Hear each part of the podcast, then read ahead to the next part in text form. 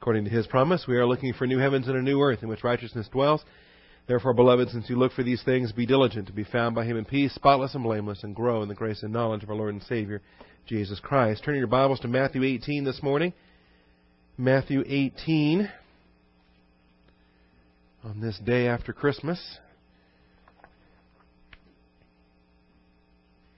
I guess a week ago or two weeks ago, the thought was that, you know, are we going to have class on this day? Well, yeah. Doesn't seem right to cancel a Life of Christ Bible class. you know, on the day after Christmas. Besides, in the holiday week like this, and next week maybe even, we'll have some extra people that have a work schedule allows them to be here and, and all of that. So I appreciate that. All right. This is Life of Christ number 186. How about that? The numbers just keep going up, don't they? We are in episode, uh, we're in the, I don't have the number on this one. What episode is this? Galilean Ministry number 53, okay. Where the disciples contend about greatness. And we're ready to tackle today, point D, the 90 and 9. Before we begin, let's take time for silent prayer to make sure we are filled with the Spirit and equipped to handle spiritual truth. Shall we pray?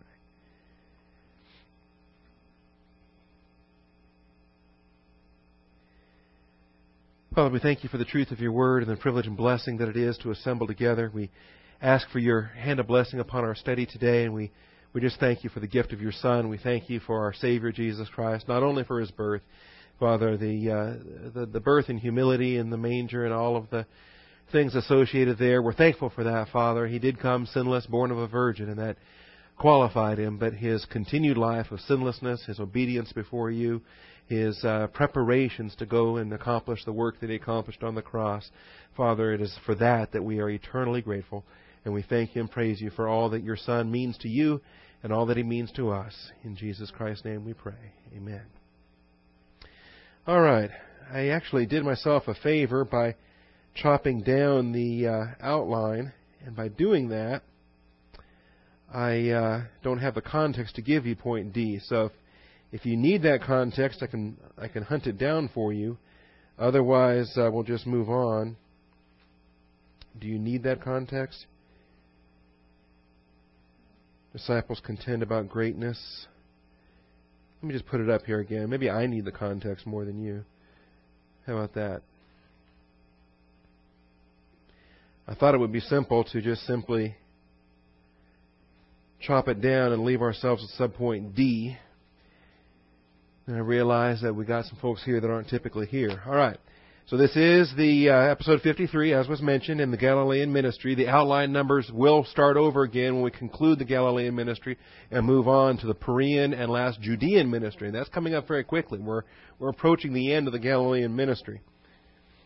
This is actually not a single episode. This episode is a series of events.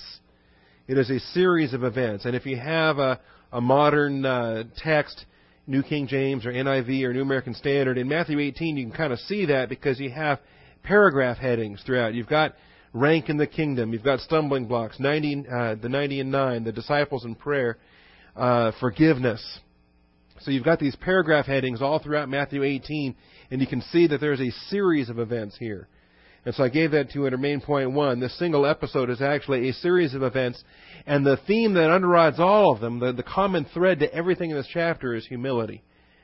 A series of events which all center on the need for humility. Whether you're talking about the disciples arguing about which one of them is going to be the greatest.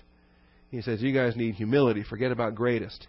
The greatest will be the most humble uh, the issue with stumbling blocks, the issue with 90 and 9. And all of this, it centers on humility, and we'll see that.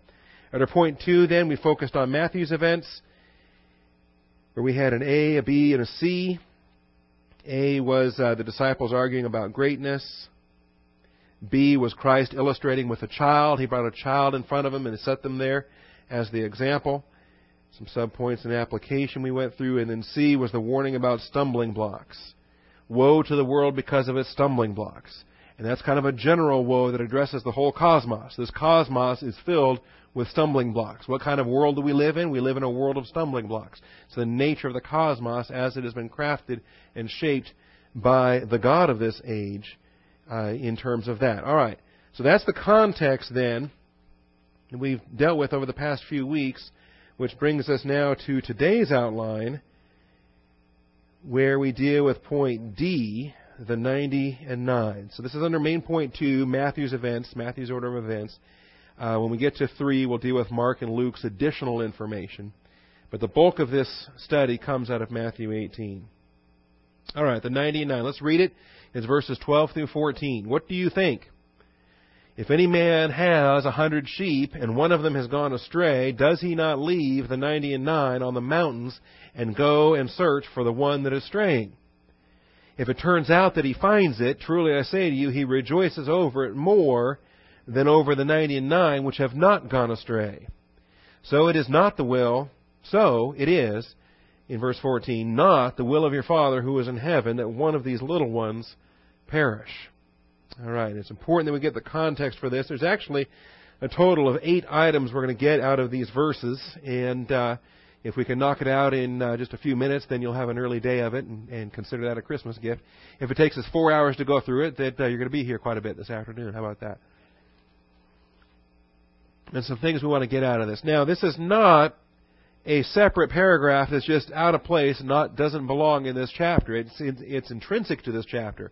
It belongs exactly where it's placed in this chapter, and you'll note as it's tied together there in verse 14, one of these little ones we still have in view.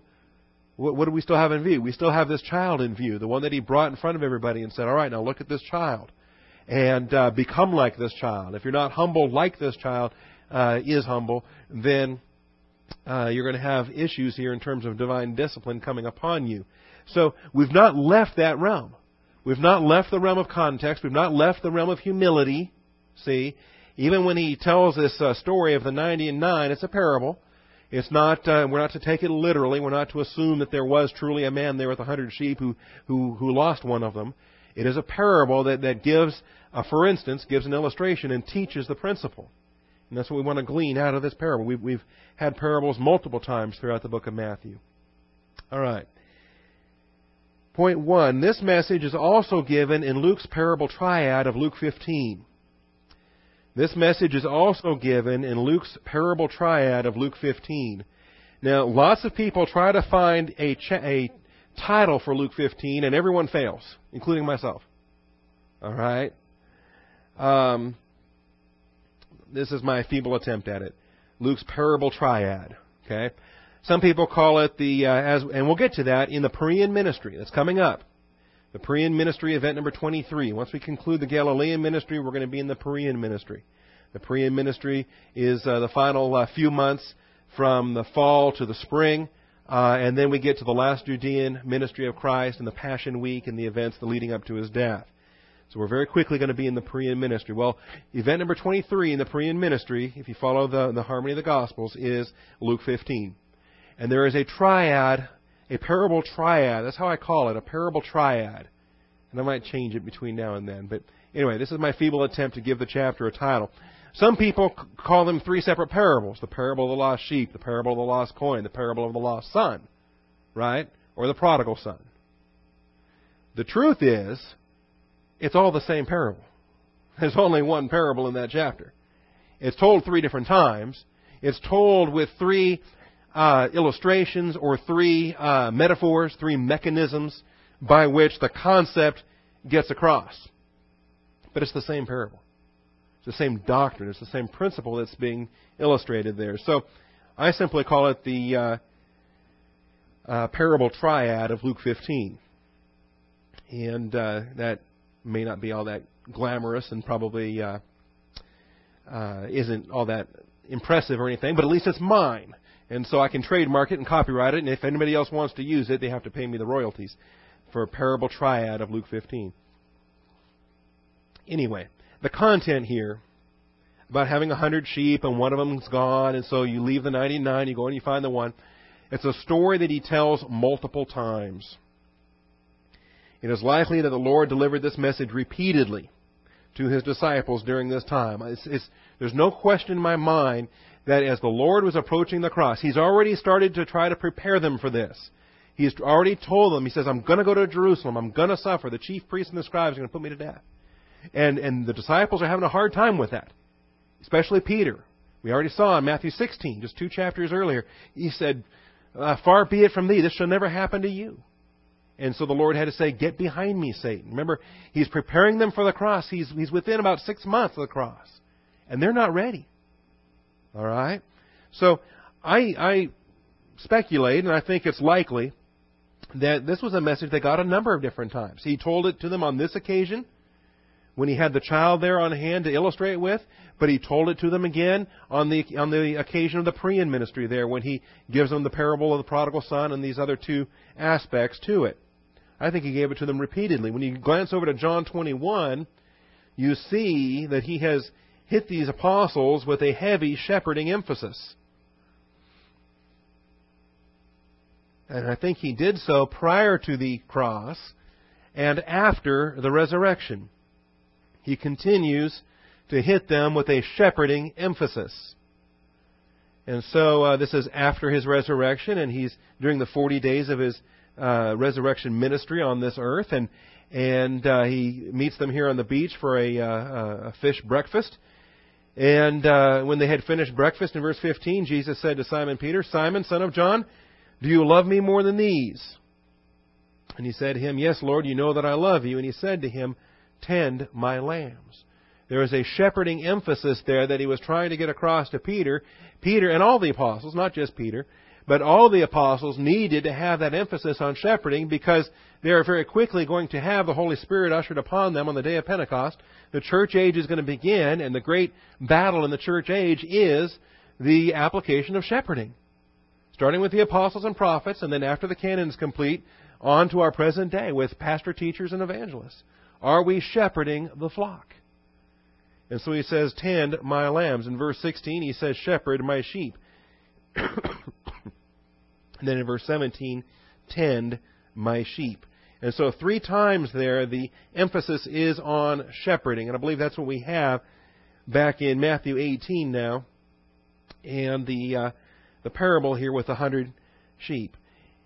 It is likely that the Lord delivered this message repeatedly to his disciples during this time, that we have an emphasis on shepherding. Secondly, the question, what do you think? The question, what do you think? It's a rhetorical device. We use it today. I use it. Maybe not as often as I need to use it. All right? We do, we do the question and answer time on Wednesday evenings uh, but it tends to be one directional. It tends to be questions from the flock coming my direction. That's fine. I don't mind that. I, I, I like questions. I try to encourage questions during our question and answer time on Wednesday nights. But the Bible presents that the question and answers can go both ways. That the teacher can actually utilize questions to the flock and use that as an instructive device. He says, What do you think? All right? By asking, what do you think, you're gauging the uh, doctrine and the maturity and the and the and everything with respect to your disciple. Not the only time the Lord's done this. In fact, He does it quite a bit. He said, "Who do the people think I am?" Gets a bunch of answers that are all wrong, and then He says, "Okay, now who do you think that I am?" And Peter actually got it right. It was, it was the shining moment for Simon Peter there when he said, "You are the Christ, Son of the living God." And Jesus was able to praise him and said, Ha ha, you got it right. First time. How about that? Blessed are you, Simon Barjona, because flesh and blood did not reveal that to you, but my Father who is in heaven. And I say to you that you are Peter, and on this rock I will build my church, and, and everything else. So this question and answer method is fruitful. It also is um, completely uh, inadmissible in a court of law. And here's why. In legal proceedings, this would be objected to by the opposing counsel. This would be called leading the witness. All right? And I'll show you how here in a moment. So, point two the question, What do you think? and the manner in which it is asked lead the disciples to only one possible answer. There's only one way to answer this question. The way that it's asked, the way that it's phrased. This is an aspect of the syntax of the of the uh, Greek language here, of the sentence structure for how it is phrased. so, what do you think? If any man has a hundred sheep and one of them has gone astray, notice it's, it's any man. Anyone would do this. If any man has a hundred sheep and one of them has gone astray. Does he not? Does he not? You see how that's expressed? That is so compelling because that's demanding the answer. Does he not leave the 90 and 9 on the mountains and go and search for the one that is straying? See, the way that it's crafted and fashioned is leading to only one possible answer. You'd say, well, sure, of course he does. Anyone would. So it is an instructive question. It's what we call a rhetorical question. It's used with rhetorical effect. It's used to communicate and it's used to bring a person around to that conclusion. And it's, and it's useful. I mean, it's one thing to just simply make a statement, right? And say, for example, say, I come up here and I can read a verse. I can say, God is faithful. And no one in this room would dispute that. You would all look at me and say, yep, okay, I believe it. The verse says it. I believe it. God is faithful. Or I can bring up a situation in life. I can describe uh, the struggles of the Christian way of life. I can describe the anguish of, of, of a broken heart. I can describe the human experience. And then I can ask you to answer the question about God being faithful. Right? And I can craft it in such a way where the, the only answer is clearly yes. Absolutely. God is faithful. See, but by you answering it, by you creating the uh, the motivation behind it, it becomes more vivid, it becomes more real, it becomes more personal. All right, and so we have the things there, and this is the this is the thing that happens in the in the process of a ministry. This is what happens over the course of of believers growing together and walking together in the Lord, and and uh, and sharing the the victories and the defeats and the battles and everything else along the way. See. She's not here this morning, but Shirley Newton's a regular at this class. And uh, I, I remember the the episode where her granddaughter was at the bottom of the pool. And a two year old granddaughter. And we, we brought her out of the pool and rushed her to the hospital and, and we're in the in the neonatal intensive care unit down there at, at Brackenridge Children's Hospital. And uh, we're we're praying and we're crying and we're we're we're trusting in the Lord. We don't know what's going to happen and all that. And well, of course, it worked out very well, and and uh, the child was fine, and she's a teenager today. So obviously, this was years and years ago. But when you go through something like that, and you pray together like that, and you and you're you're in anguish and everything else, and then the answers to prayer come, see, and you have that shared experience, and I can talk to Shirley Newton a hundred times between now and the rapture, a thousand times between now and the rapture and we can bring back the, the memories there of, of what the Lord did in Sophia's life. and we can say, now, isn't the Lord faithful? Of course. And she can testify to that, and I can testify to that, and we might cry again, who knows? Just in memory of how, how faithful He is. That's what we're describing here. That's what the Lord does with this. He says, What do you think? And He brings up a story. Stories communicate. And any man would do this. I think a lot of times when this parable is taught, it's taught and it's combined with, uh, you know, Psalm 23, or it's combined with John 10, the Lord is my shepherd, or I am the good shepherd, the good shepherd lays down his life for the sheep. And so this passage gets taught where everything gets centered on Jesus Christ and what an awesome, wonderful shepherd he is. I think that's a mistake to take this passage that way. Because Yes, Jesus is a wonderful shepherd, don't get me wrong. Psalm 23, John 10, 1 Peter, all of that. He is a wonderful shepherd, the good, the great, and the chief shepherd. But this text isn't celebrating the glory of Jesus Christ. This text says any shepherd would do this. Not just Jesus. Of course, Jesus would do it. Yes, Jesus would leave the 99 and go get the one. Of course. Any shepherd would do that. Which is what it says here. Does not uh, what do you think, if any man has a hundred sheep? Jesus isn't the only one that would do this. Anybody would do this. All right.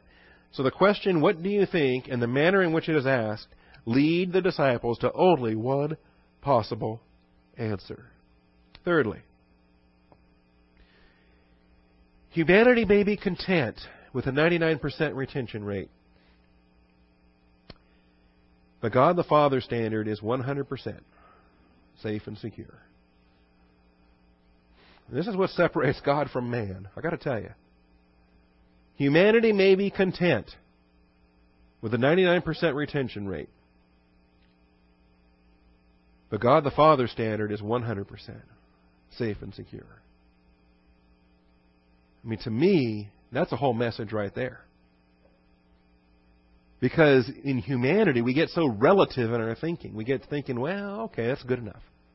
Right? Ballpark figures, close enough for government work or whatever. You know, we just get in this mindset that, well, okay, that's pretty good.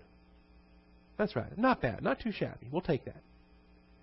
Because the world we live in is a world of imperfection. we live in a world that's just, you know, let's face it, nothing's perfect to our human experience, right? So nothing's perfect. So 99%, well, that's, that's pretty good. that's better than I was expecting, really. That's better than I could uh, anticipate.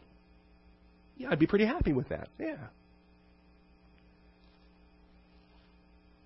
You know, you start to think about anything. If you work in the realm of manufacturing and you make a hundred widgets, right? And then you got your quality control and you inspect and whatever, and you figure out, oh, you know what? There's a certain number of them that just went bad or whatever on the production line, can't use them. Would you be happy with 99%? Yeah, you just kind of figure, well, there's going to be there's going to be a loss along the way. We just kind of our mentality gets used to that. That's not God's thinking. God's thinking is 100%. And of course, there's uh, there's a lot of application. You can you can uh, clearly you can use this as a principle to uh, teach eternal security. You could use this as a principle to teach the aspect of, of not losing your salvation, the aspect of, because, not just because of this passage, but because you take this passage and you relate it to John 17, that it's the Father's will that I lose not one of them, and so forth.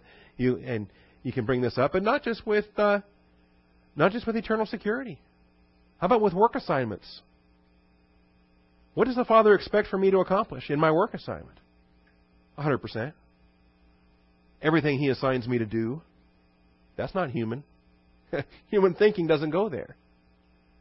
Human thinking actually already builds in a value system that says something's got to give. There's a give and take at work here, right? And if I'm going to get ahead in, in my career, well, then I've got to sacrifice something else. And there's a lot of men that, that put their uh, families up on that altar. And they sacrifice their marriages, they fa- sacrifice their children, they sacrifice their family, and they say, well, you know, it's uh, just the way it is. It's the way it's got to be. If I'm gonna if I'm gonna accept this promotion, if I'm gonna accept this career opportunity, well, it's give and take. And so you sacrifice the one to lift up the other. Or maybe you say, you know what, I'm going to pass on this promotion because my family has priority. All right? which means that you're sacrificing career and lifting up this, but it's still an either or mentality.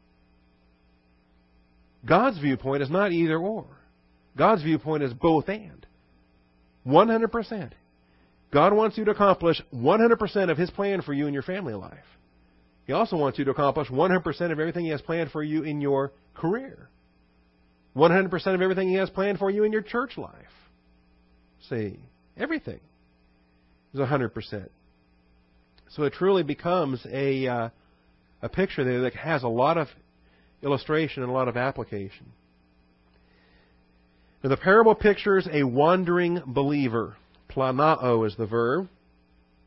Number 4105, planao. Used three times in this passage, twice in verse 12 and once in verse 13. You know, for these three little verses, and you got this verb three times. The verb is planao. P L A N A O, planao. It's where we get planet, the English word planet. They were the wanderers to the Greek astronomers. They couldn't figure out why they kept wandering around the sky that way. They said, There's something wrong with those stars. They look like the other stars, but the, all those other stars are fixed in their constellations, in their patterns, in their routes. It's predictable. And they can consult astronomers from the previous generation and astronomers from the previous generation and go back hundreds of years. And all of these astronomers have charted all of these constellations and their movements. And they're fixed. That's what they do. But the star but these other stars, these wanderers, didn't seem to do that. Sometimes they showed up in this constellation, sometimes they showed up in that constellation. They didn't have any fixed routes. Or at least they didn't think they had any fixed routes. Truth is, they do. They're just a different route because they're not stars, they're planets. They're not balls of gas outside of our solar system, they're actually planets inside the solar system. Ancient Greeks didn't know that. They're looking up there with a naked eye, and they see these little pinpoints of light, and they all look like stars. Okay? The only ones that didn't look like stars were the sun and the moon. Everything else looked like stars, little pinpoints of light. So for the normal ones, they called them asterae, they called them stars. For the these wanderers, they called them wanderers, planets. And when, even after we figured out what they were, we just kept the name and kept calling them planets. All right. So that's the idea here of planao. And the idea of wandering. This is the realm of a believer who's off track. This is not an aspect of an unbeliever who needs to be saved. This is a believer who's not where he belongs. All right?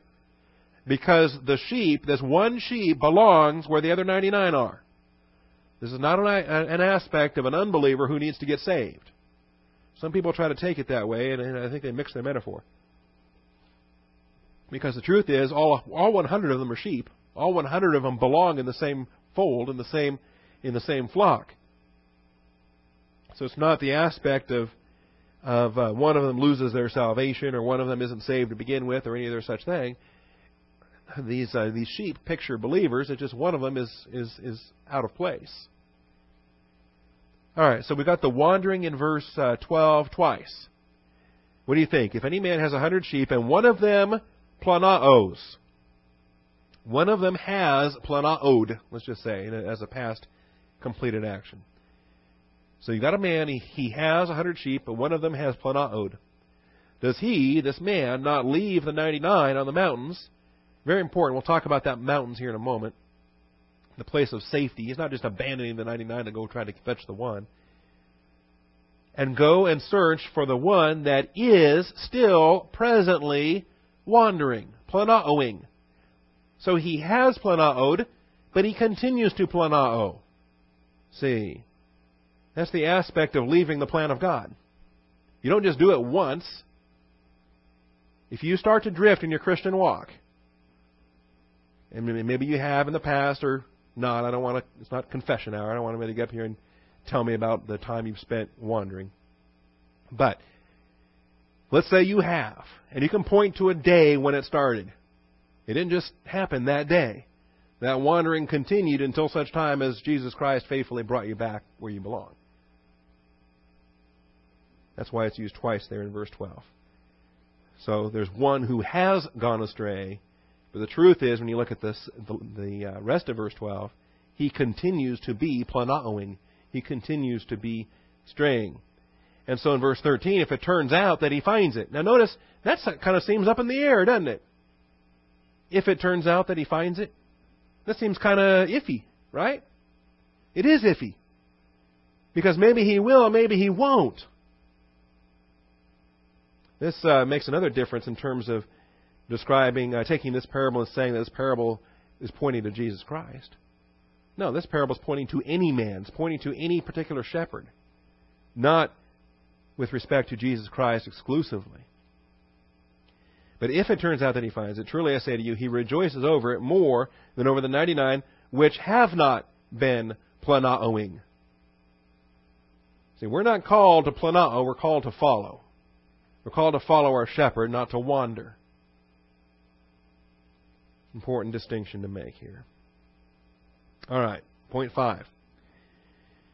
Leaving the 99 on the mountains does not risk them in the man's absence. Did you ever think this? I used to think this. I couldn't figure out why. You know, okay, so he's missing one. Uh, you're just going to leave the 99 there and go look for that one? What's it to keep these 99 from scattering 99 different directions? Okay? No, it's not like herding cats. okay?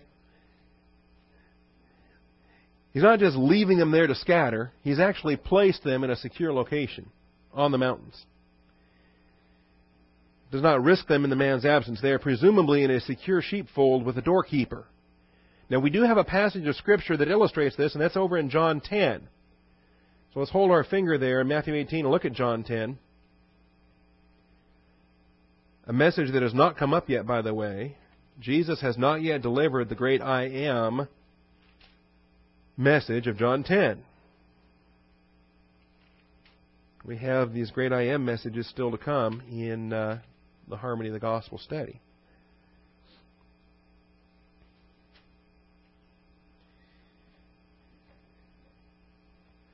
Now, typically, given the geography of ancient Israel at the time, and, and even to this day, the aspect of shepherding, um, the mountains are not the place where you would feed, where they would pasture. They would pasture in a valley or in a pasture uh, near water, near, uh, near because he has to lead them by the still waters. He has to feed them. They get led out to feed, to graze, into the pastures, into the meadows, and then they get led back for the night to the place of safety. And those tend to be at the higher elevations. They tended to be up higher. The higher elevations were not as suitable. Now, there can be valleys up high, don't get me wrong. There can be meadows up high. But typically, the resting place was higher than the feeding place. The feeding place was lower.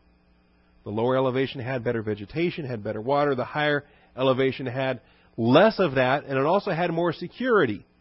You could pen it in better, you could wall it in better. The shepherds had a higher view of uh, surrounding territory, and so forth. All right. So in John 10, we're going to read about this doorkeeper here. He says, uh, in fact, even before verse 7. Truly, truly, I say to you, he who does not enter by the door into the fold of the sheep, but climbs up some other way, he is a thief and a robber. You can say that today. You know, if the guy's coming in through the front door with a key, maybe he owns the place. Maybe he belongs there. Right? But if a guy's coming in a back window because he busted it through and he's climbing in, he's got a mask over his face, and he's probably not the owner. Just saying. Those are those are the those are the odds here. So the one who enters by the door is the shepherd of the sheep. To him the doorkeeper opens. Now notice that the doorkeeper is not the shepherd. You got a partnership aspect there. There's a, a doorkeeper. And he's not a shepherd, but he, he is in charge of the fold. He's in charge of the, the pen, as it were. Or the fold. I'll use fold because fold is the one that's used in verse 1. And so you have a sheep fold and a doorkeeper. And the doorkeeper only opens the door for the shepherds. And so uh, the doorkeeper opens, and the sheep hear his voice, and he calls his own sheep by name and leads them out. See, what would happen is you would have you could have multiple flocks in one sheepfold. You have a pen that's constructed there and it's large enough, and so you could have any number of flocks. Say you've got half a dozen flocks. And a variety of shepherds come in, and they lead their sheep into the fold, and then the doors close, and a doorkeeper, you can leave one doorkeeper there all night, and the shepherds can go home. All right. And then in the morning, the shepherd, the, the six different shepherds come at various times or whatever, the doorkeeper opens. And this is the amazing thing. They still do this to this day. They still do this to the day. I mean, you got a thousand sheep in there or whatever. The one shepherd comes, calling his sheep, and only those sheep go out. The ones that belong to that shepherd. The other ones stay on in the pen until they hear the voice of the shepherd they recognize. See, and so one, the first can come, the second can come, the third can come, and they sort themselves out, recognizing the shepherd's voice. They still do this day. So uh, when he puts forth all his own, he goes ahead of them, and the sheep follow him because they know his voice. Again, the difference between sheep and cattle, it's not a cattle drive, it's a sheep leading, and the shepherd goes in front, and the sheep follow. A stranger they simply will not follow, but will flee from him because they do not know the voice of strangers. All right, so then we get to verse 7. Jesus said to them, Truly, truly, I say to you, I am the door of the sheep. Now he's going to use the door as a metaphor for himself. So he is the shepherd, yes, but he's also the door. He uses different illustrations in these passages. I am the door of the sheep. All who came before me are thieves and robbers, but the sheep do not hear them. I am the door.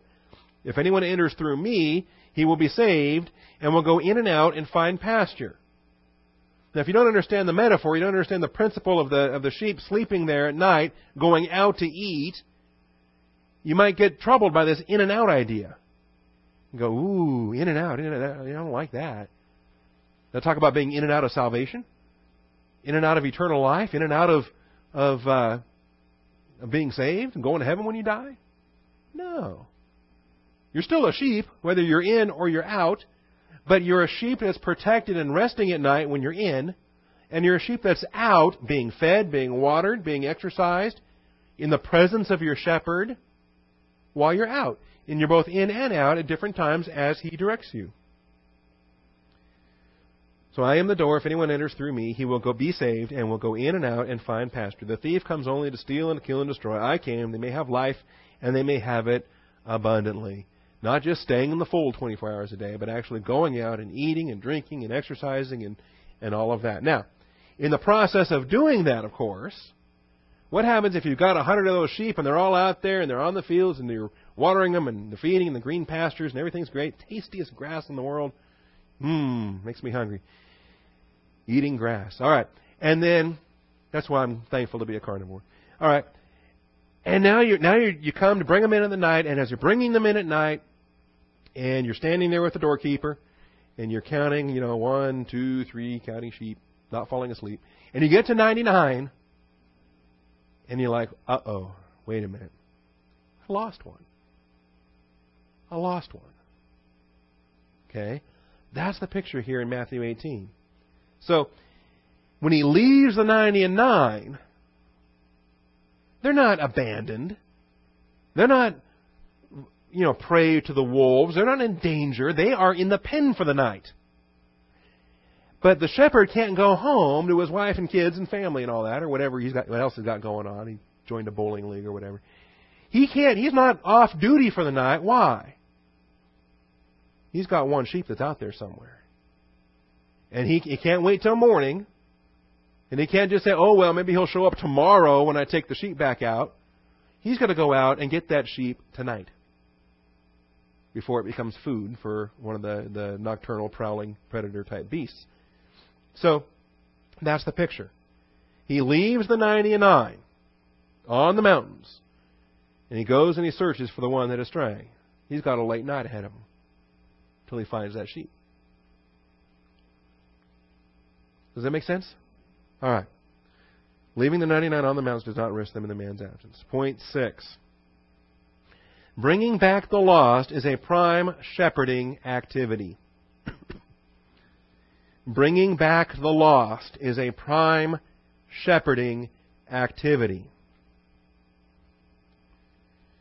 And we've got scads of shepherding passages in the scriptures. I just give you a highlight of them on the screen including, of course, Psalm 23, which we've cited a number of times already this morning. Green pastures, still waters, lie down to rest, all the principles there of Psalm 23. We'll look at it. Jeremiah 40 has a shepherding application in verses 6 and 7. Ezekiel 34, it's a powerful shepherding passage. And uh, not for the least of reasons, because it pronounces woe upon shepherds that fall short. It is a violent passage of wrath, of divine wrath, the shepherds that aren't up to speed. Matthew 12, we've already had a shepherding text in the Gospel of Matthew, Matthew 12, verses 11 and 12. Of course, there's the Good Shepherd passage of John 10, verses 11 through 18. And then there's the uh, remarkable passage in 1 Peter 2:25 that reminds us that Jesus Christ is the shepherd and guardian of our souls. 1 Peter 2:25.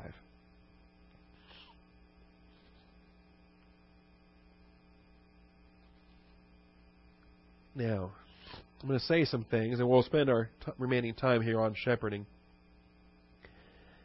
Um,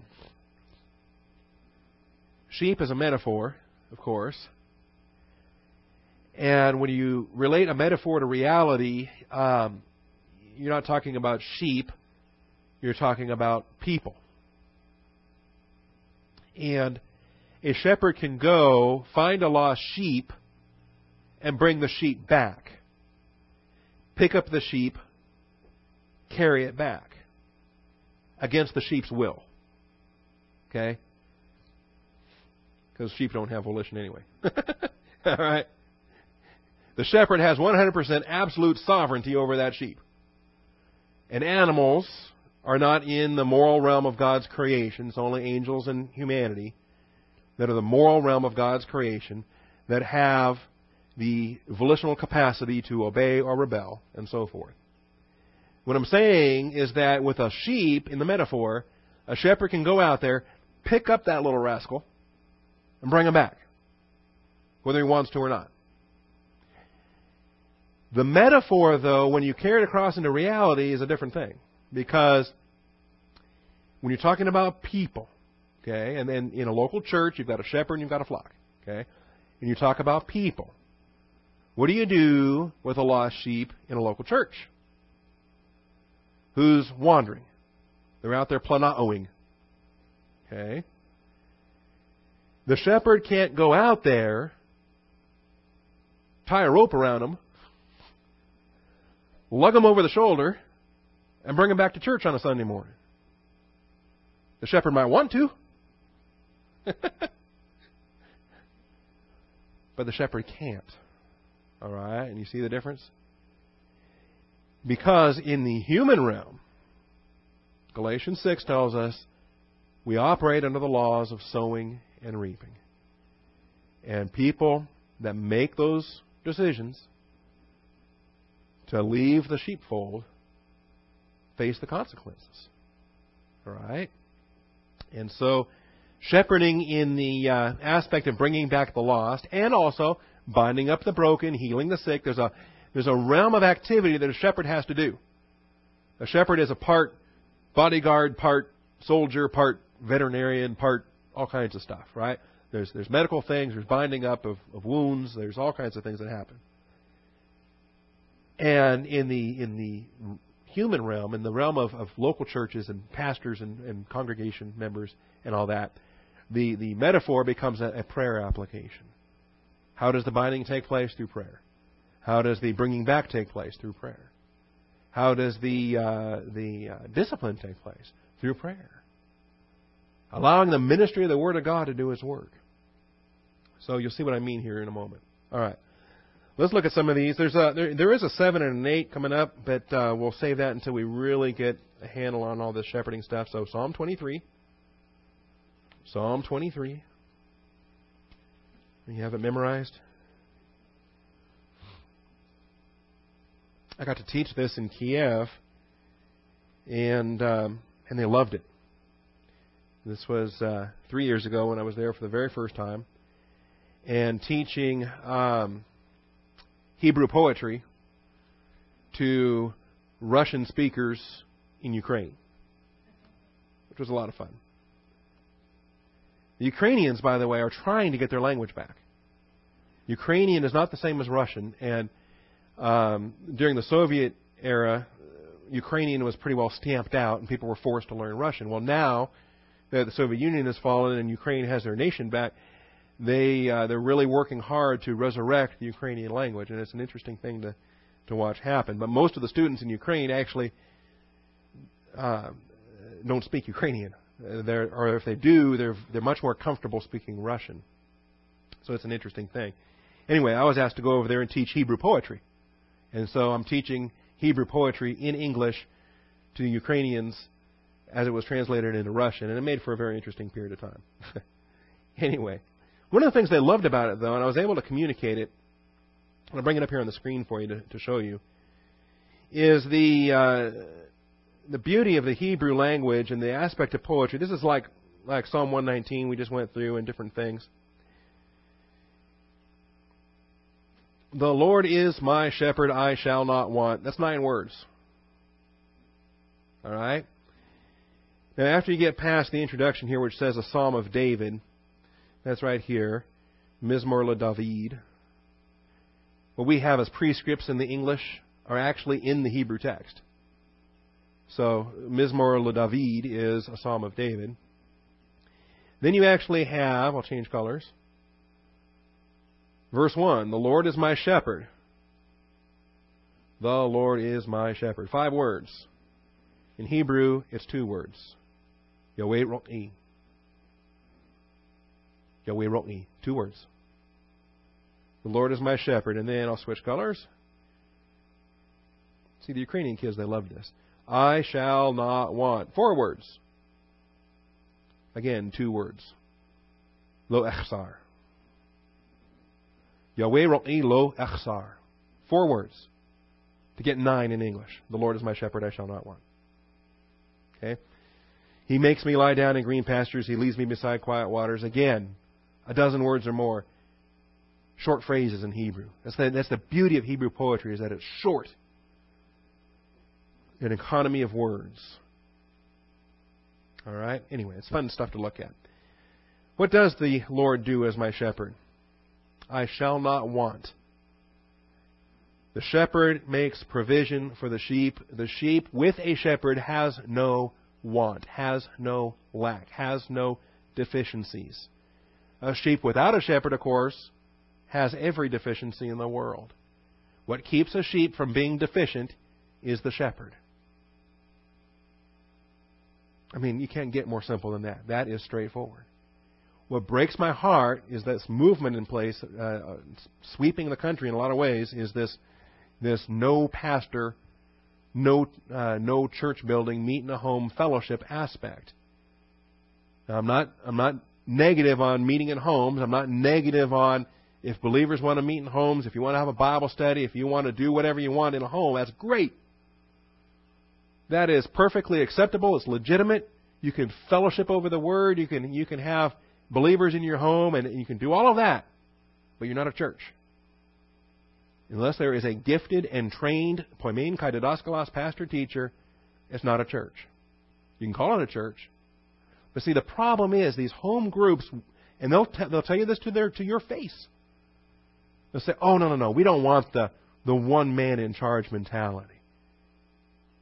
They say, oh, no, no, that's not New Testament. New Testament, everybody had a say. Well, let's look at that New Testament again, shall we? in any event, God has always had a delegated chain of command. And it started off with apostles, moving pastors around from church to church, appointing elders, making decisions. Apostles had sovereign authority in the in the New Testament. God always has a top-down chain of command. All right. Anyway, side trip. Lord is my shepherd; I shall not want. He makes me lie down in green pastures. Makes me lie down. The shepherd directs where the resting must take place. The shepherd directs where the sheep needs to be because the sheep is stupid. All right? He leads me beside quiet waters. He restores my soul. He guides me in the paths of righteousness, not because I've earned it, not because I deserve it, for His name's sake. Even though I walk through the valley of the shadow of death, I fear no evil, for you are with me, your rod and your staff, they comfort me. You know, the rod was there for discipline. The rod was there to strike. The rod was there to smack that sheep back into place. And the uh, staff had, there's a reason why the staff has a hook on it. That hook at the top, uh, grab that sheep around the, the, the front quarters there and bring him in. You prepare a table before me in the presence of my enemies. And there's an idea. Why do we eat in front of the enemies? Why don't we just go away and have nothing to do with those enemies? Well, there's a testimony we want to maintain. Anyway, tremendous shepherding application there in Psalm 23. We also have Jeremiah 40. So anyway, you got all the pictures there, right? Rest, food, water, protection, safety. All of those are principles that ought to take place in a local church, and it's the shepherd's job to get it done. Part of when we train pastors, when we train Cliff, we train Bob, we train LaRosa, we train any of these guys, Skylar and Casey and Fallon, all these guys. Did I say Fallon? Casey and Sean. Okay. The shepherd heart. The shepherd heart. We've got to train that. Because we can, we can, if we train a teacher who maybe is the most brilliant at Greek, most brilliant at Hebrew, and he can outline a, a paragraph like there was no tomorrow. But if he doesn't have a shepherd's heart, we're, we're, we're not accomplishing anything. We're going to send out a bunch of prideful teachers out there that aren't shepherds. And as a consequence, we're going to destroy some flocks along the way. We don't want to do that. All right, Jeremiah chapter 40. Jeremiah chapter 40.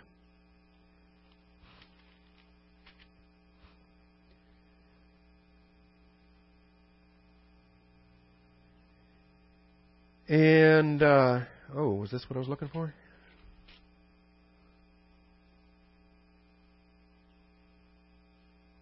That may not be what I was looking for. Uh, let's do Ezekiel 34.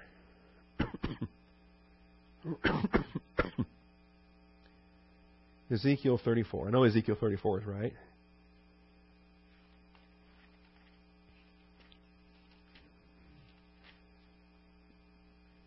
The word of the Lord came to me, saying, Son of man, prophesy against the shepherds of Israel. Prophesy and say to those shepherds, Thus says the Lord God, Woe! That's bad news. Okay? Any message of woe is not a happy message. Woe, shepherds of Israel, who, sh- who have been feeding themselves, should not the shepherds feed the flock? The primary thing you want to learn about shepherding is it's not selfish. The needs of the sheep come first. You eat the fat and clothe yourselves with the wool. See, you start thinking, man, this shepherding is a pretty good gig, right? Because you just kill whatever sheep you want to kill, eat whatever you want to eat, get some good lamb chops out of it, take the wool whenever you feel like it. You can stay nice and warm anytime you want. Because all those wool coats are just sitting out there, right? So just shear whatever you want to shear, make whatever you want to make. It's not about you. Now, a shepherd does. It's, it's, a shepherd does get to eat and drink and clothe himself and all that. There is a benefit to the shepherd, but that's not the purpose for shepherding. These shepherds, though, that's all they could think about was themselves. Eat the fat and clothe yourself with the wool. You slaughter the fat sheep without feeding the flock. Those who are sickly you have not strengthened. See, if you're selfish, you don't care about the sick sheep. You don't, you don't care. Who cares? Big deal. So he's sick. Not my problem. Right? You don't care about the sick sheep because the sick sheep can't do anything for you. So, well, what does he do for me anyway? He's worthless. This fat, juicy one over here, though, that's the one I like. Because that's the one I can eat. I don't want to eat the sick one. I might get sick. and the wool looks nasty anyway. I don't want to try to make a coat out of that. So if all you are is selfish, then the only sheep you care, care about are the ones that can benefit you. What kind of shepherd is that? See, it's like these real slick, high dollar uh, televangelist kind of guys, and they show favoritism in their amongst their contributors. Well, the book of James warns about showing favoritism to the rich guys, right? And saying, "Oh, we're gonna, you know, we're gonna be a church that focuses on the rich guys, the guys that, that give the money, they give the big con- uh, contributions." But the poor and the sick and the needy, I won't have time for them. They're not doing anything for us anyway. You see where that takes place? I'm not just making this stuff up. This stuff is the, the, the tragic downfall of much of you know the marketing approach to uh, 21st century American Christianity. So you eat the fat and clothe yourselves with the wool. You slaughter the fat sheep without feeding the flock. Those who are sickly you have not strengthened. The diseased you have not healed. The broken you have not bound up. The scattered you have not brought back nor have you sought for the lost. Notice it's interesting, there's both scattered and lost. Two different categories of those that are departed. Some departed because they were scattered, some departed just because they got lost. Do you know the difference? They both need to come back. Do you know the difference between the sickly, the diseased, and the broken? Well, you, you, better because one category you're supposed to strengthen, one category you're supposed to heal, and one category you're supposed to bind up. You got to know your first aid. You got to know your your the application of it. See, if uh, if somebody's not breathing, you don't want to put a tourniquet on their leg, right? You got to restore the breathing. You got to clear the airway. You got to you got to maybe mouth to mouth or whatever it takes to restore the breathing. Okay, clear the airway. If there's, if there's something lodged in there, then the Heimlich maneuver or whatever it takes to dislodge the the blockage finger sweep or whatever you got to do. You got to get the airway clear. And likewise, if they're breathing okay, and uh, and their and their leg is bleeding and, and, and profusely, they're going to bleed out or whatever. You got to get the tourniquet on the leg. It doesn't do you any good if their leg is is bleeding out to uh, to, to give them mouth to mouth. They're, they're breathing just fine. All right. So you see how I'm illustrating this. If if they're lost, that's one thing. If they're sick, that's one thing. If they're broken, that's one thing. You got to know what it is so you can treat it. And if you mix match incorrectly, then you just do more harm than good. You're not benefiting that sheep. That's why you got to have the discerning eye as a shepherd. So, uh, nor have you brought back, uh, sought for the lost, but with force and severity you have dominated them. Force and severity are never appropriate shepherding methods. Right? And that's true for earthly shepherds, that's true for pastors of a local church, that's true for husbands. As husbands, you are shepherds, tending the souls of your wife and your children. So, uh, how far do you get with force and severity? Right? You're the king of your castle. Stomp your foot. That's not shepherding. You're not a tyrant. So they were scattered for lack of a shepherd. And I love that phrase, lack of a shepherd. Because the non shepherding shepherds aren't shepherds. There were shepherds there. The shepherds of Israel, and God pronounced woe on them, and they were doing all these horrible things. They were negligent in their duties. And He says, if you're negligent, you're not shepherding. They're, they do not even have a shepherd. So, lack of a shepherd, they became food for every beast of the field and were scattered. My flock, see, that's the key. It's not the shepherd's flock, it's God's flock. The shepherds are simply working for the, the sheep owner, that is, God Himself. My flock wandered through all the mountains and on every high hill. My flock was scattered over all the surface of the earth, and there was no one to search for them. Therefore, you shepherds, hear the word of the Lord. As I live, declares the Lord God. As I live. Do you know what that is? That's the language of a vow. That's the language of a vow. As I live. So how long is that? Forever. That's right. As I live takes the duration of God's existence, the eternal life of God's essence, and brings it into focus as the guarantee of His promise. This is a vow. When you, when you say your marriage vows, what do you say? So long as we both shall live. Does that mean anything? Or is it just stupid flowery words in a wedding service? Right? And you say, why doesn't the pastor just quit going on and on? Come on, we want to cut, we want to cut the cake and start the party. The words mean something. So long as you both shall live is a vow where you are tying in the duration of your life to this wedding relationship. It's the language of a vow. God here says, so long as I live, as I live. It's the language of a vow. Now, God can't lie to begin with. it is impossible for God to lie. God is truth. Everything He says is true. But when He makes a vow, how powerful is that? It's like omnipotence times two. It's like doubling up. You got a God who cannot lie, but then He takes a vow. I think that's pretty uh, pretty certain, don't you? right? As I live, declares the Lord God, surely. So he takes a vow, ties it to his own eternal life, and then doubles it with surely. Because my flock has become a prey, my flock has even become food for all the beasts of the field for lack of a shepherd. My shepherds did not search for my flock, but rather the shepherds fed themselves and did not feed my flock. Therefore, you shepherds, hear the word of the Lord. Thus says the Lord God Behold, I am against the shepherds. That's bad news. That's like saying, uh, you know, we're now enemies. You're not on my side. I'm against you. That's bad news. That's like whoever wishes to make himself a friend of the world is at enmity with God. You, you really want to put yourself in that position? I am against the shepherds. I will demand my sheep from them. Make them cease from feeding sheep. In other words, you're fired. So the shepherds will not feed themselves anymore, but I will deliver my flock from their mouth so that they will not be food for them. See, the real problem wasn't that they were out there and scattered in, in the mouth in the mouths of the wolves and the beasts. Truth was, they were already in danger when they were in the mouths of the shepherd, who was a tyrant and not caring for them, not tending them.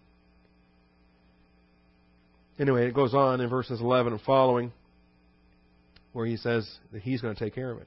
He's going to do what they should have been doing. He's going to feed them. He's going to water them. He's going to bind them up. He's going to he's going to uh, heal them. He's going to bring them back to lost. He's going to take care of those sheep. So we got a, a tremendous shepherding uh, application there. Matthew 12. Oh, I'm out of time. Matthew 12, John 10, 1 Peter 2. So you get me started on shepherding, and we can go for days. Okay, I'm going to hold off on Matthew 12 till next week. We'll come back to Matthew 12 and get that. Um, that's another parable, and it's another. It works out well with our, our text in chapter 18. Let me close with Philippians chapter 2. It's not on the screen, but I'll give you one anyway. Extra credit, no extra charge for Philippians chapter 2. Galatians, Ephesians, Philippians, Colossians, right? Gentiles eat popcorn. Galatians 2, I'm Philippians 2. Pork chops. Gentiles eat pork chops. They might also eat popcorn, I don't know, but they eat pork chops. All right. Philippians 2. And I want you to see when Timothy was prepared for ministry. Now, his mom was a, a Jew, his dad was a Greek, so he probably already had his Greek and Hebrew down. And he learned from Paul about teaching Bible class. But he says in Philippians 2:19, "I hope in the Lord Jesus to send Timothy to you shortly, so that I also may be encouraged when I learn of your condition, for I have no one else of kindred spirit who will genuinely be concerned for your welfare." Notice how this relates to what we were just reading in Ezekiel 34. For they all seek after their own interests, not those of Christ Jesus. He says, I can't send Luke. I can't send Titus. I can't send Epaphroditus. I can't send Aristarchus. Can't send Demas. All these other guys that trained under Paul. He says, the only one that's ready, that has the shepherd heart, is, is Timothy. For they all seek after their own interests. All of them, even Luke, even Titus at this point. They had not yet grown in their training to avoid the Ezekiel 34 selfish snares. But Timothy was ready. The youngest of them was ready. For they all seek after their own interests, but not those of Christ Jesus. But you know of his proven worth, that he served with me in the furtherance of the gospel like a child serving his father. Why was Timothy the greatest? Because he was the humblest. Therefore, I hope to send him immediately as soon as I see how things go with me. All right. So there's an application of it there. We got some studies in Timothy coming up, and I just want to give you that as a preview. All right, we'll come back one week from today. We'll get you the Matthew reference, the John reference, the First Peter reference. We'll have some more things to say about discipline or about shepherding. We'll also talk about the rejoicing. Because this rejoicing, hooray, the sheep's come back. We'll talk about that because that's not licensed to go ahead and be a wandering sheep out there. Okay? So that you can make God more happy when you come back? No. All right. Well, we'll make it very clear that that's not a license to uh, make God more happy by being a wandering sheep for a while. No. All right. Father, thank you for this day, for the truth of your word, for the time together. We thank you uh, for this holiday uh, season, Father. Folks that have the day off and the opportunity to join us today, we just thank you for being faithful in our lives. In Christ Jesus' name we pray. Amen.